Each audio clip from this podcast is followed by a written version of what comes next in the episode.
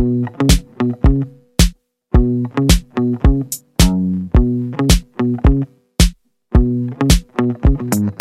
there, welcome to Your Living Health. This is the podcast where we talk about real life strategies to reduce your chronic inflammation. Each episode, we're going to uncover tools for how you can lose weight and achieve optimal health. I'm your host, Carly Lucchese. I'm a UC Davis trained registered dietitian, and I'm also a life coach. So, together, let's coach through the science of inflammation, but in a way that's simple, purposeful, and fun. You ready? Let's go. Hey there, welcome back. Happy fall. It's officially the fall season. And I'm happy to say I was able to get my decorations up, and now the rain is falling. Our first fire is going in the fireplace. How was your weekend? How are you guys doing with this change of the seasons? Are you ready for this change? I, I don't know if you're in the same boat as me, but honestly, this summer was a little short for my liking. It wasn't really that hot. So I'm kind of not even ready for this. I do love the colors. I love the fall storms. So, whatever, I guess I'm on board, but it's just weird to be not really looking forward to it like I usually am. So, today, what we're going to talk about is why we are here living this human experience. Why the toil? What's the point, right? Why this constant battle between the adult brain and the primal brain? Why do we have to endure so much discomfort and pain and put in so much effort? Is this just some sort of like a sick game? Are there even like is there an end game or are we just simple vapors of steam that just vanish, right, when we die? As many of you know, I am a Christian. I believe that God created us and this podcast is going to reflect that I believe in God. I believe that Jesus is God in the flesh and that his life was an example of how we're supposed to live. And I believe that he speaks to us through the Bible and through our thoughts. As I live this human experience, what I don't hear much of is doubt about God's existence. That almost seems to be uniform. that something created us because this human body that we live in is just far too incredible and intricate and just beautifully designed to be up to chance. But what I hear though is although there's not a lot of doubt about his existence, I do hear a lot of doubt around his plan for us. How many of you are in that boat? Where maybe you believe that you were created, that there is a God, that there is someone who was the creator, but that you're just not quite sure about this religion thing. Or maybe you're not quite sure that an all powerful God who created you cares about you as an individual.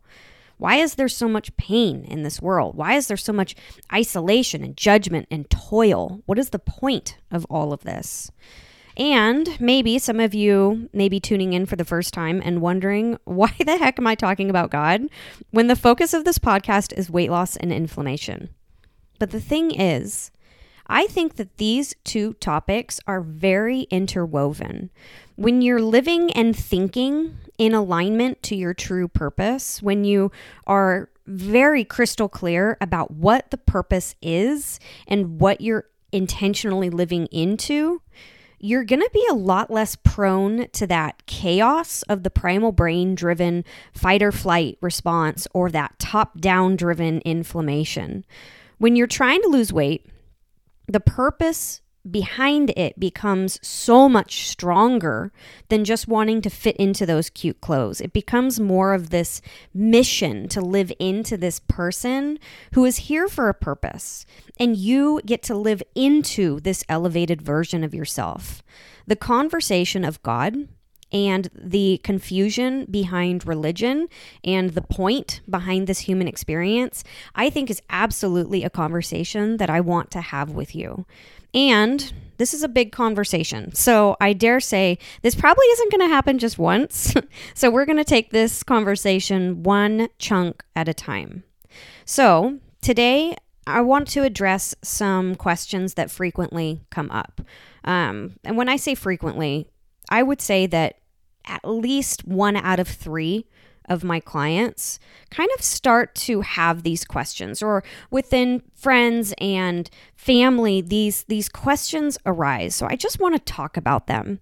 Uh, so these questions that i've heard include why when i pray god never answers?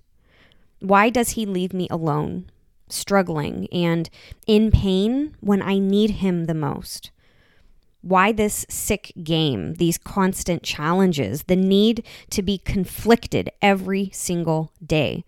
Why am I judged for being imperfect, judged for my life not being in alignment with a Bible that I can hardly even understand? For questioning even the Bible's accuracy.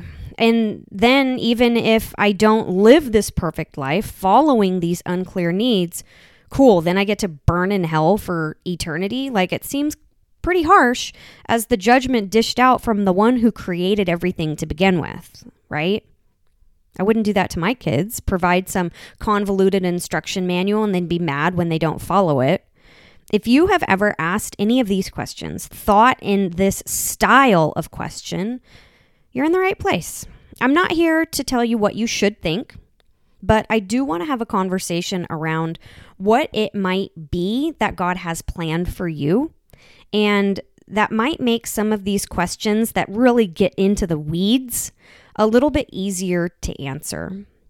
Right now, I bet you have this belief or you have an idea most of you do, that there is a right and a wrong way to live, that there are particular steps to follow in order to achieve heaven, or more so, to live a right life. Many of you believe that there is a right or a wrong way to live, even if you don't believe in God. You believe that there is a certain way to live to be considered a good person. But even something as simple and universal as this thought, it might be inherently flawed. That there is such a thing as a good or a bad person. And even if there is such a thing as a good or a bad person, what if believing this thought was just not useful?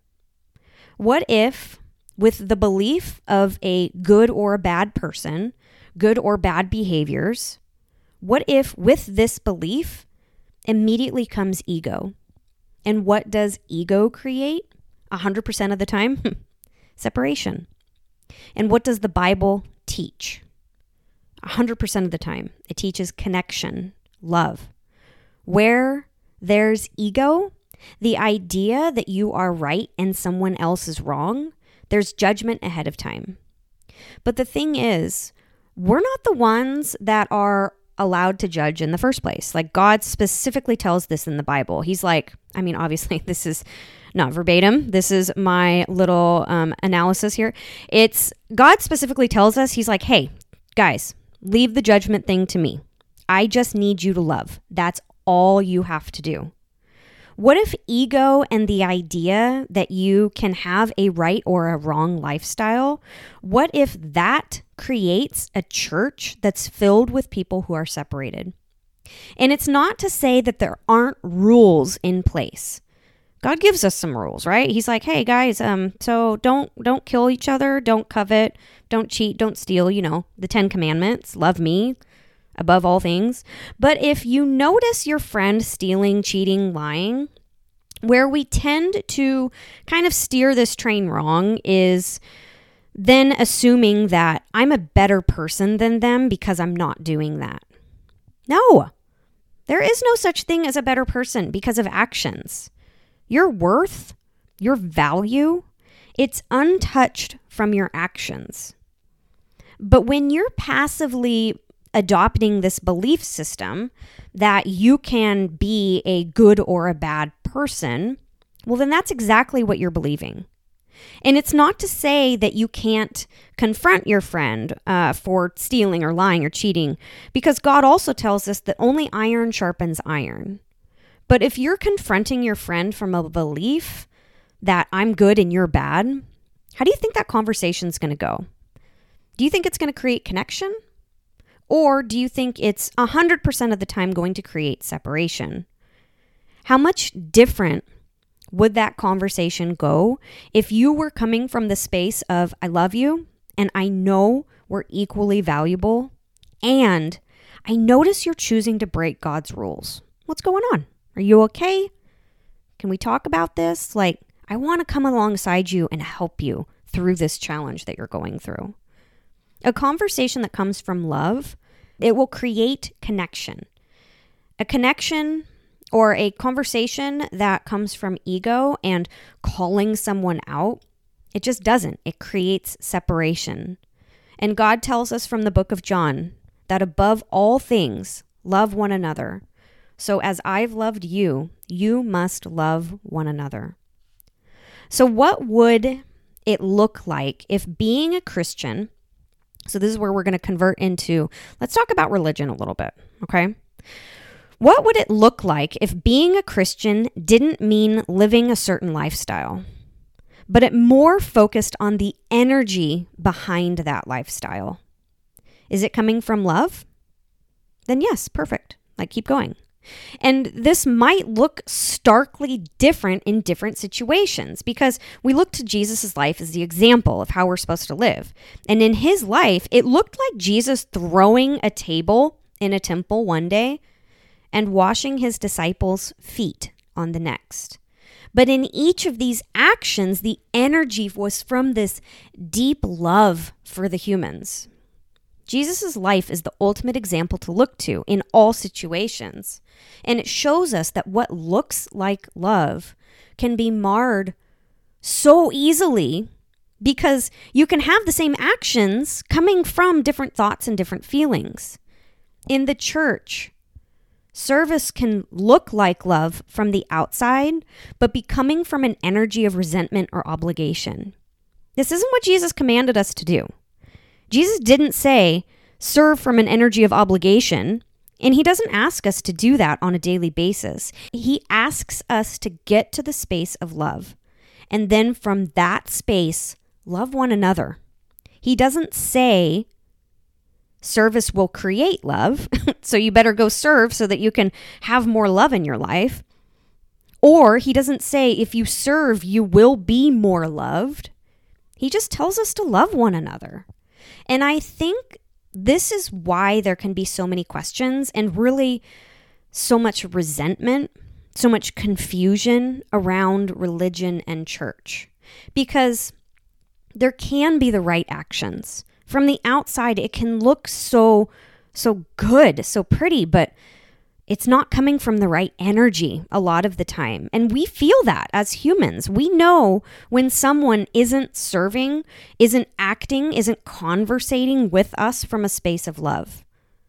We feel when ego is creating separation. We know we're humans. God gave us that ability to feel that energy, that that love, that feeling, right? And if you look closely within God's instructions for your life, you can very clearly see that He's always guiding us back to our thoughts, to manage your mind, to always do your individual work and find your way back to the energy of love before service. So, what is the whole point behind this human experience? What if it is just to simply find and create love despite life's circumstances? And I don't want you to misinterpret me here because I am absolutely not saying that you will be in the energy of love 100% of the time because that's just not reality, right? Because the fact of life is that 50% of the time this life is going to be terrible.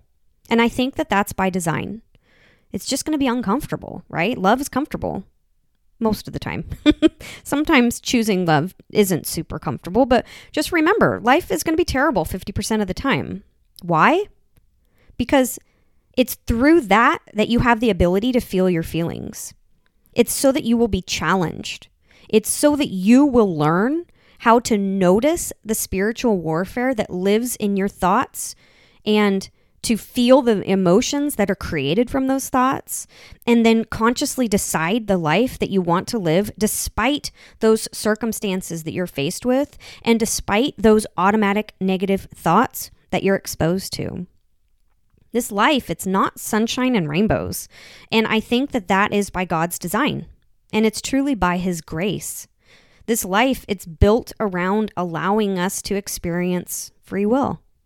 And with that comes, drumroll, that comes negative emotion, which the negative emotion is all created from our thoughts. It's from, from our negative thoughts. And then, because God loves us, Jesus did us a solid by giving us the answer to living well ahead of time so that we didn't have to figure it out on our own. He's like, guys, check it out. Love one another. And if you don't know what that looks like, my entire life is going to be dedicated to that example. This life is hard, but what makes it hard is not your circumstances, it's your thoughts. Do you want to make this life easier? Begin to manage your mind, to begin to think consciously, and fight to find love despite it all.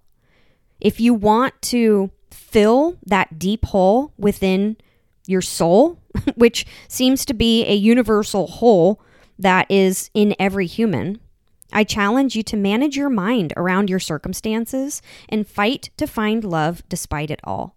Act from love, speak from love, serve from love. And when we love, God smiles and says, Well done, good and faithful servant. That's when life will become more clear. Life will be easier and it's not in our actions, right? Because love isn't really, I mean, it can be an action, but love very much so is an energy behind our actions. Life will be easier, not in our actions, but in the energy behind our actions. Love always fills, it energizes us, it fulfills the human soul. But what about the argument with God? Where were you when I needed you? I felt so alone during my struggle. I needed help and you weren't there. I prayed and you didn't answer. What if, what if, guys, if prayer was the answer to your need, but you were just a little confused how it worked? What if God asked us to pray, not just to talk to Him, but more so to be witness to your own thoughts? This human experience, it's built around the thoughts that we are consciously and unconsciously thinking. So maybe God's like, okay, these humans, right? How can I get them to hear their thoughts more? Ooh, I know. I'm going to ask them to pray about everything, to pray without ceasing, right? But, but then we as humans, because we tend to misinterpret things, but then we took that wrong and instead thought, okay, if I pray, God's going to save me from my circumstances, which He does on occasion, thank God, in those situations. But mostly our circumstances, they're there as the curriculum to help us experience the entirety of this human experience. He tells us ahead of time, He's like, hey guys, don't worry. I'm not going to give you more than you can handle, which to me means don't worry. If you manage your mind around your current circumstances, you pray to me, and as you pray, you listen to those thoughts that are in your brain, and you fight to find love despite it all, you'll be just fine. What if that was it? What if that was all that was expected of you? To listen to your thoughts. And prayer helps. Prayer, especially out loud, which is what God commands us to do, it's very beneficial to be witness to your brain and also doing brain dumps.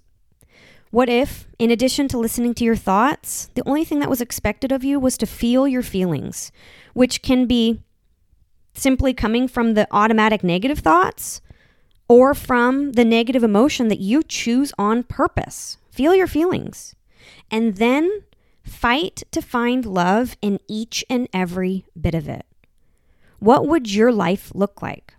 What would the church look like? Would this human experience, would we still have tragedy and challenges and curriculum to overcome? Of course. That's the point. That's free will. But then at least we know what the point is to love despite it all. So many questions about God and the church are easily made clear when the focus and the goal is just to simply find love despite it all. Why am I judged for being imperfect? You're not. You're judged when you don't act from love. It doesn't matter the action. If it's not coming from love, it's not right. Does it matter that I can't understand the Bible? No, not at all. Because fighting to find love is the most clear and basic commandment that God gives us, even when we don't understand perfectly the book of Ephesians or Deuteronomy. Is this life just some sort of a sick game? No. This is free will. And free will, my friends, is a messy game. But find love, and it's all going to work out. The instruction manual for life, it's not that confusing and it's made very simple so that we can't mess it up. Love God, love each other. To do that, you will need to listen to the thoughts that come from your brain. You will need to talk to God. And you will need to choose your thoughts consciously and ultimately create love on purpose. That's all I've got for you today. I hope that you are willing to have this conversation with yourself and really consider your relationship with God. If you feel lost, if you need any guidance or direction or just a coach or someone to talk to, I want to encourage you head on over to yourlivinghealth.com, book a free call with me or shoot me an email. It's Carly, C A R L Y, at yourlivinghealth.com. I love you all.